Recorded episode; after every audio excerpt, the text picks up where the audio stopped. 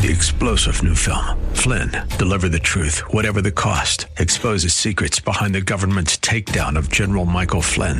Flynn knew what the intel world had been up to. He ordered the first audit of the use of contractors. This set off alarm bells. He told the truth. He was the most dangerous person for Donald Trump to hire. They had to get rid of Flynn.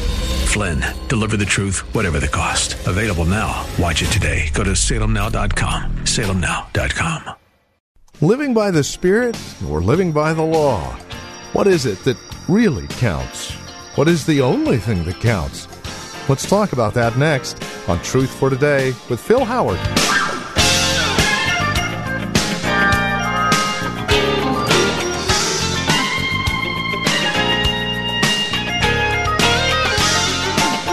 Hi there, and again, welcome to today's broadcast of Truth for Today with Pastor Phil Howard from Valley Bible Church here in Hercules.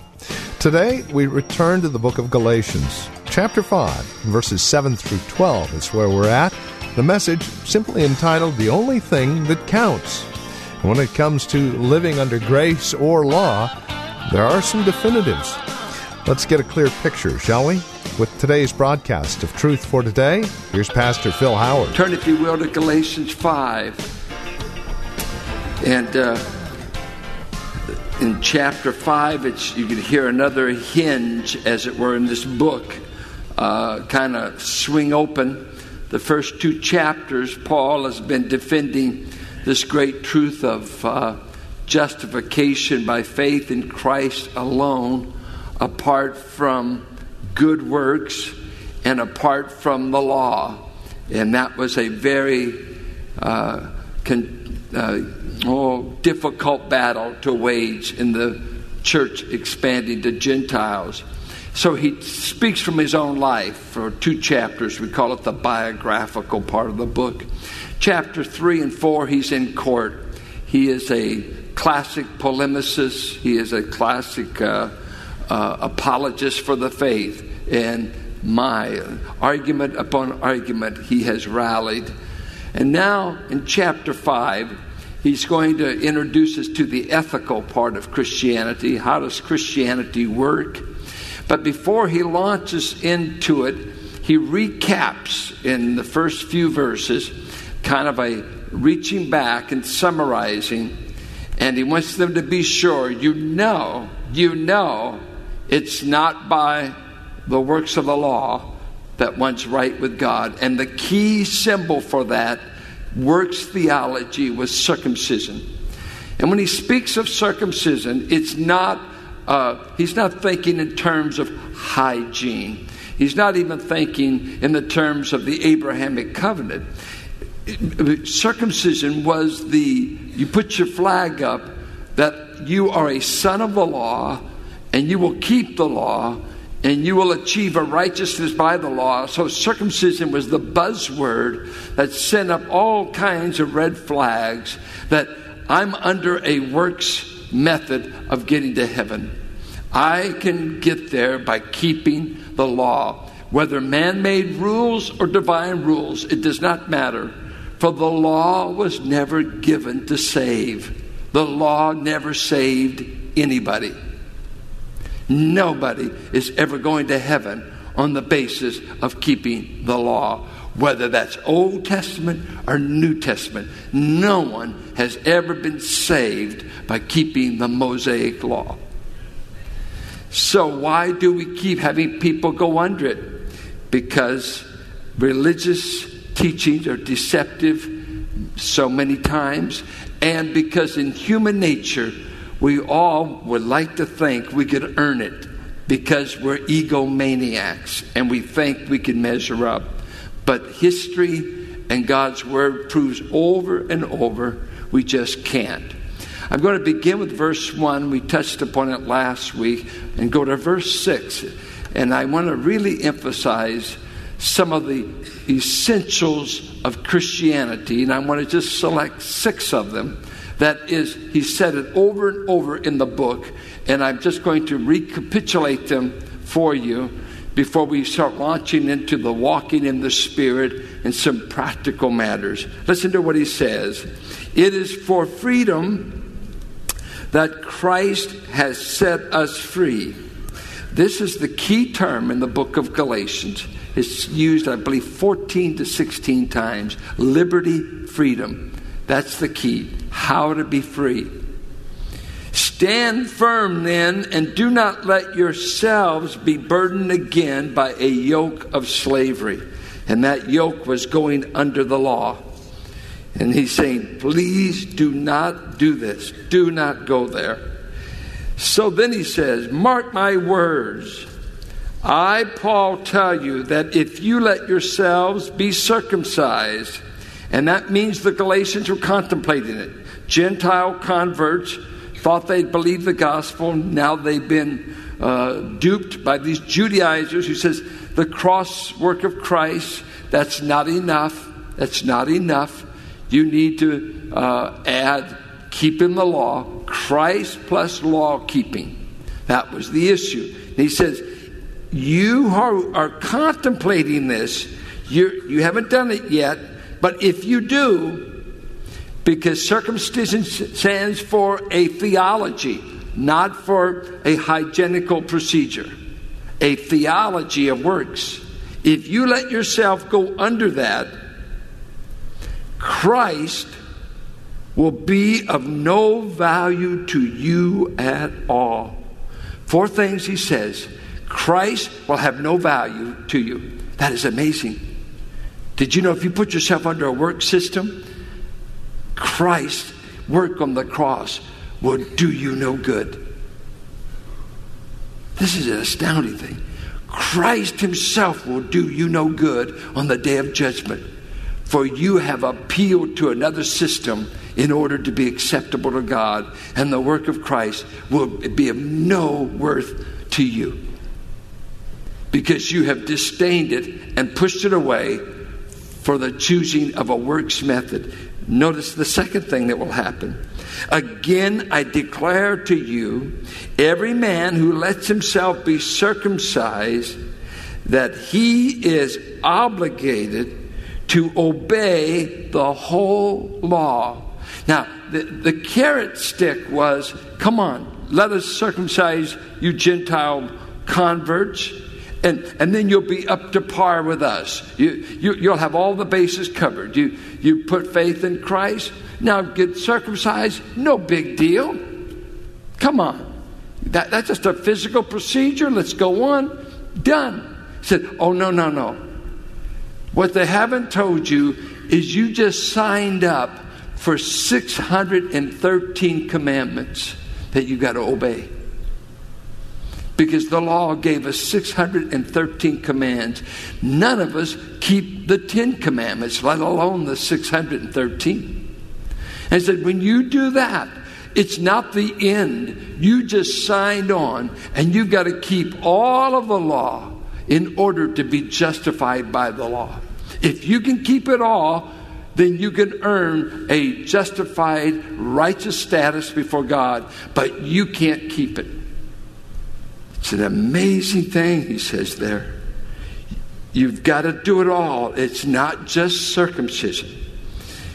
You who are trying to be justified by law have been alienated from Christ. And this word alienated is a strong word. You've been cut off from. Uh, Christ has ceased to be operative in your life. Now, this was a great Jewish problem.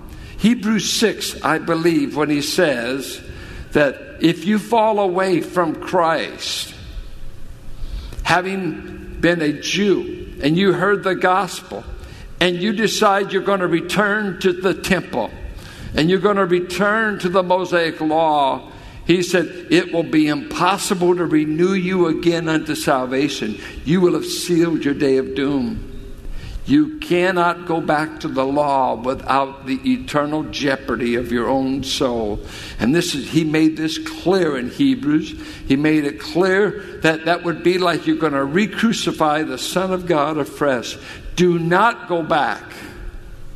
Do not go back to the temple, saying to those early Jews who made professions of faith, And when persecution began to come for their faith, they said, I'm going back to Judaism. And he said, And the moment you do, you will commit an unpardonable sin against the Son. It will be impossible to renew you, for God is going to let you be burned up like He burns up thorns. Don't go back. Don't go back. He says four times, and then he says, For if you do, you are fallen from grace. Now, a lot of people love this verse to teach that you can lose your salvation. Well, I don't think you can lose your salvation because I don't think you ever found your salvation. Did you find God or did God find you? Talk to me. You have not chosen me, I chose you. Did he say that in John 15? If you can lose it, all of us would have surely lost it by now. I had no ability to get saved, and I have no ability to stay saved. You think you do? Well, go ahead. Tell me, start keeping a record of how you're behaving. You can't keep yourself, you can't save yourself. I'm not saying go out here and run in and just start committing all the sin you can. That'd give you proof that you weren't ever saved. People that are saved don't want to sin. They do sin, but it's not the bent of their life. Amen? And we're all guilty and we're all justified. The falling from grace here is not talking about the loss of salvation. You've fallen from one system of salvation, which is by faith, by grace in Christ alone. If you go back to the law, if you allow yourselves to be circumcised, you will have fallen from this lofty system of salvation by grace alone, and you will have gone back to a system of works. You never could be saved that way. The Jews weren't being saved by it. So he's in the strongest terms as he's kind of summarizing his argument. Don't go back. You'll alienate yourself from Christ. Don't go back. Christ will be of no profit to you. Don't go back. It's a fall from grace and going right back to works. Don't. Don't let yourself be circumcised on religious grounds. On religious grounds, not health reasons. This is a theology of works that he's fighting. And then he begins to tell them some of the essentials of Christianity. And I'm going to try to capsulize them in six essentials that I see as I've read the book again this morning, and you just see what he's saying over and over. And I would just like to refresh your memories of those six things that is essential Christianity. Listen to what he says in verse 5. But by faith, we eagerly await through the Spirit the righteousness for which we hope. For in Christ Jesus, neither circumcision nor uncircumcision has any value. The only thing that counts is faith expressing itself through love. That is a dynamic verse from people drowning on a thousand different works, and here he just reduces everything. The only thing that really counts is that you have faith towards God, and that you have the kind of faith that works, and you have the kind of faith that is evident in the fact you love God and you love people. Let me give you the six essentials of Christianity. These are it. These are the six essentials. Number one, Jesus Christ alone is our righteousness. Jesus Christ alone is our righteousness. I mean, he has said it over and over again. Chapter 1 If you believe anything other than the gospel we gave you, Jesus Christ died for our sins, was buried, was raised on the third day, was seen of many witnesses, and on the basis of this cross work and his resurrection, he bought our salvation, paid for our sins, bought us a entrance to heaven. Jesus Christ is the object of our faith. You see, the object of your faith is what saves you, not how great a faith you have. Uh, you can have strong faith in a termite infested bridge, and strong faith in a termite infested bridge doesn't make the bridge hold you up. But weak faith in a strong object will get you over. I, I used to think my sister Ruth and I, when we would, my folks would go to San Francisco once in a while, and we'd ride in the back seat of the car, and when we weren't pulling each other's hair or fighting, we used to be fascinated as we went on the bridge, and especially when we went under the tunnel there on Treasure Island, because it looked like uh, those beams were falling in on us, and oh man, we could get a little we can imagine panic. The bridge is going down. But you know what? All of our childhood fears didn't keep the Bay Bridge from holding us. It's kind of like J. Vernon McGee in the days of twin prop planes. He hated to fly, he'd always go by train. But one time he had to fly over to Phoenix, and they got over there, and as they're going over the passes there, they hit some severe turbulence. And uh, McGee said the plane was just uh, like a wild stallion bucking all over in that air turbulence. And he said he was scared, uh, buckled in. And he said he looked down the aisle and he saw a guy down there that was just sleeping right through it all. And being the irate Scotsman that he was, it just irritated the daylights out of him. And so when they got off the plane, McGee went up to him and said, I want to know, mister, how in the world you could sleep through a storm when I thought we were going to lose our lives, and I don't think you ever opened your eyes. He said, Oh, oh, nothing to it. He said, I flew this plane in World War II. I've been in a lot severe turbulence. I've been under gunfire. I know this plane can take it. I, I've got confidence in the machinery. Just because you don't have any confidence not going to keep me awake. And you know what? What's going to get you and I through is who we've put faith in, not how strong your faith is. The little woman says, I sometimes tremble on the rock, but the rock never trembles under me. You may tremble on the rock, but the rock won't tremble. And so, saving faith, Paul says over and over, if we try to be just justified by the law, we say Christ died in vain. But I was crucified with Christ. Nevertheless, I live, yet not I, but Christ lives in me. In the life I live, I live by the faith of the Son of God who loved me and gave himself for me. I, my salvation is in a person. A church doesn't save, a creed doesn't save, a baptismal tank doesn't save. A divine person, God the Son, is your ticket to heaven. Christ alone. And he says it over and over and over. And believe me, this is an anathema gospel in our day. When the, every way leads to heaven, eh, we all are going to get there. We just take different paths to the same place. There's only one way. I am Christ.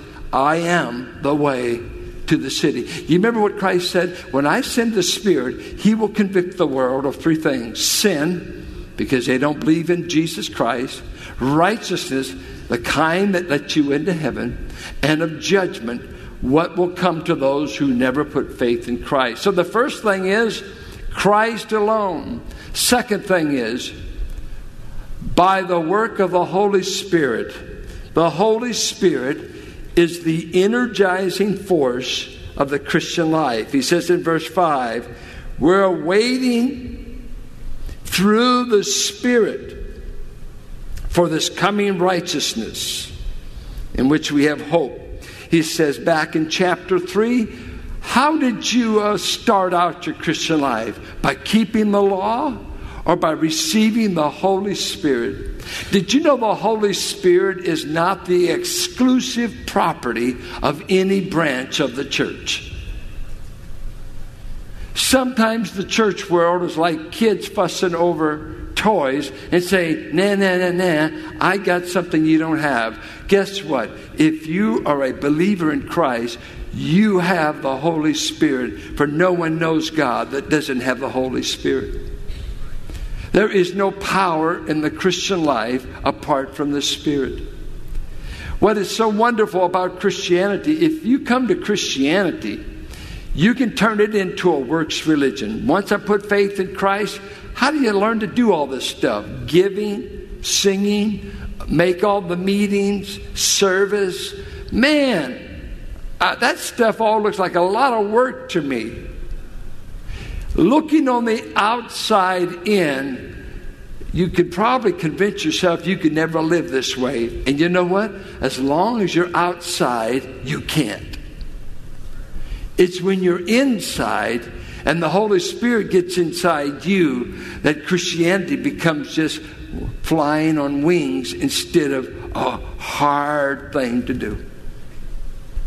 The energizing power and force of true Christianity is Christ alone and through the power of the Spirit.